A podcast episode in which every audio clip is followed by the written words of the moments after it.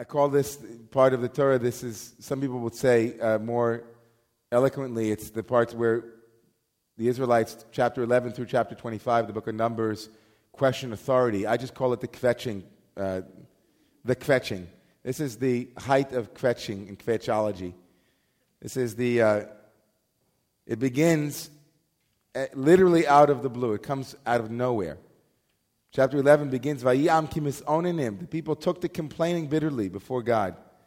באוזני אדוני וישמע אדוני ויחר אפו ותבער בם אש אדוני ותאכל בקצה המחנה. ויצעק העם אל משה ויתפלל משה אל אדוני ותשקע האש. A fire breaks out in the camp after this complaining. God was upset. And they called that place the place of burning, Tabera. Ki va'aravam esh Adonai, for God's fire burned there.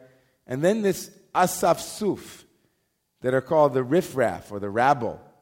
Asaf Suf are the, the stragglers, the ones who, who came out of Egypt hanging on the coattails of the, Israelite Exodus. Hitavu ta'ava. They had a, JPS translates it as a gluttonous craving, but it's not really, they had a craving for craving. Hitavu ta'ava.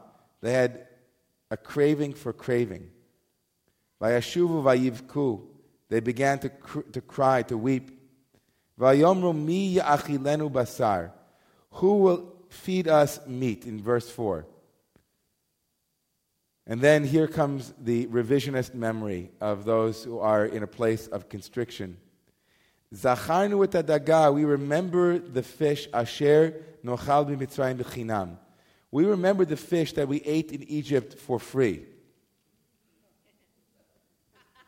Etakishuim, the leeks, the melons, I'm sorry, the cucumbers, at, uh, the avatichim, the, the melons, hachatzir, the leeks, the bitzalim, the onions and the shumim, the garlic. Ve'atan nafshenu yivesha. Now there is nothing at all. It literally means our souls are dry. Ain kol. We don't, there's no thing. Bilti el haman enenu. All we have is this manna to look forward to. So,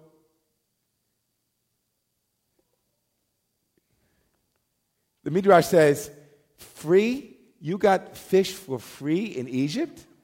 That's what the Midrash says. Free. They didn't even give you hay to make bricks. You had to go get your own hay. And they were giving you fish for free? What are you talking about? That's what the Midrash says. And then it goes on to say, well, and then there are two different camps on how to explain this aspect of free, that it was given free. First, there are those who try to actually make it work. It was free because there were many who worked in, right, they were, even though they were slaves in various, right? We know what it's like to be, to be, let's say, a servant in someone's home. You get free food because they want you to work harder, right? So they give you food so you can work.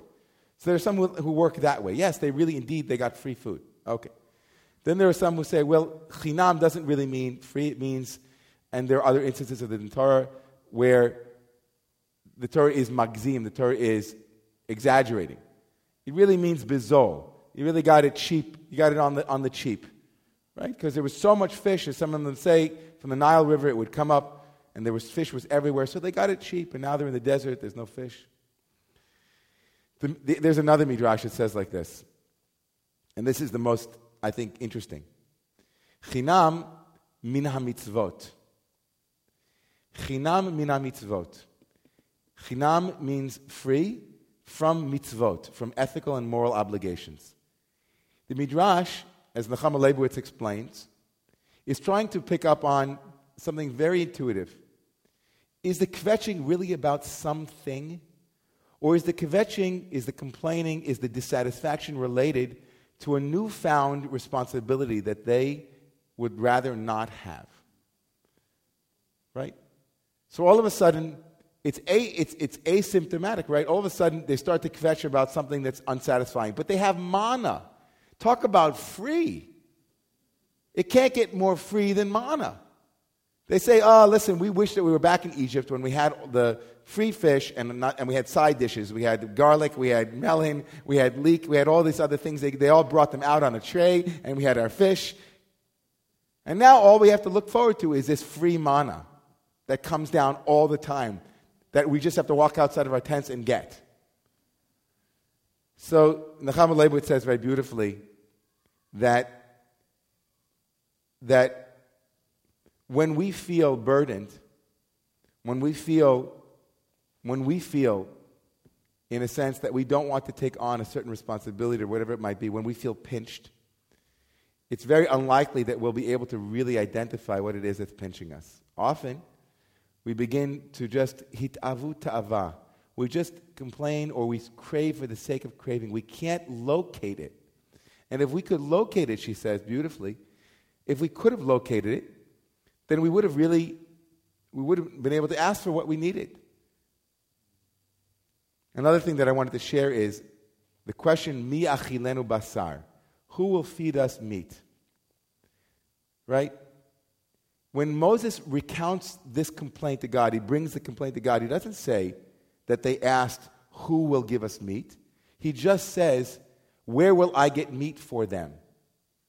In other words, the assumption is that they came to Moses, and the way that Moses brings it to God is they were wondering how I, Moses, will give them meat. And I don't know how.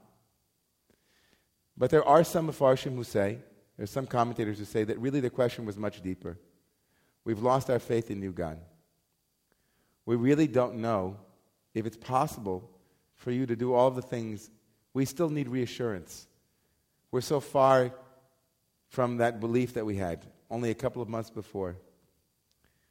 So, this whole period, this whole episode, is really an episode of being able to identify and have faith in what it is that's being given, to have a check on our cravings so that we can identify what's really the root of the problem. So, Nu, what's the bracha here? What's the Torah trying to, to give us a bracha? And I think that the lesson, the bracha that I'm always understanding from this part of the Torah is this that there are two great disappointments in life there's not getting what you want, and getting what you want.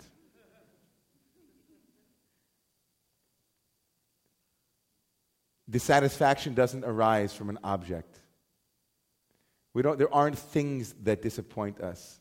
Disappointment is a phenomena of consciousness. Within each and every one of us, there is a, a quality that, if cultivated, call it the appreciation faculty. You have eyesight, you have ear, we have all of the senses, and there's another sense perception which is an appreciation. Someone once said, appreciation or thankfulness is the posture of an enlightened heart. The posture of an enlightened heart is appreciation.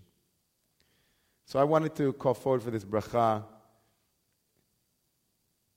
a, a giving of chizuk, a giving of strength to us, to be able to locate the places that are the real disappointments, the real dissatisfaction, what it really is, like what's really happening.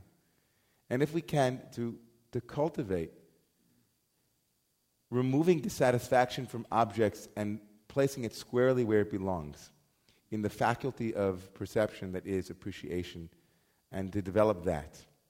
That's my kavanah for this aliyah.